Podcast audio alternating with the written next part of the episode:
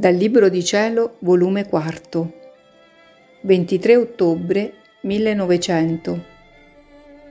Il vero amore non sta mai solo.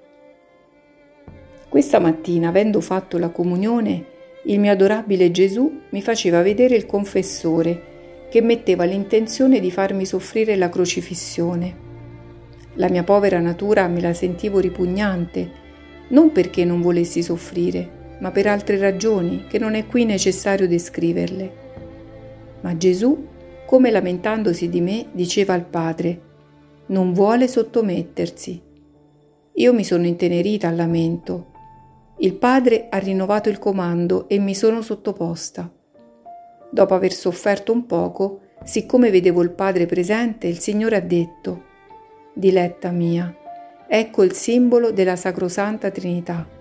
Io, il Padre e tu.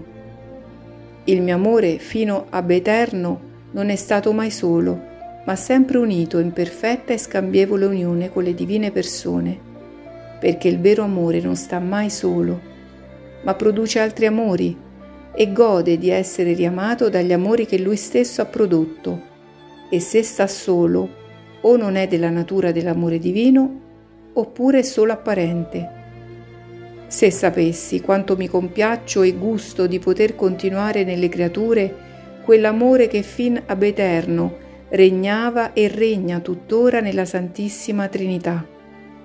Ecco pure, perciò dico che voglio il consenso dell'intenzione del confessore unito con me, per poter continuare più perfettamente quest'amore simbolico della Triade Sacrosanta.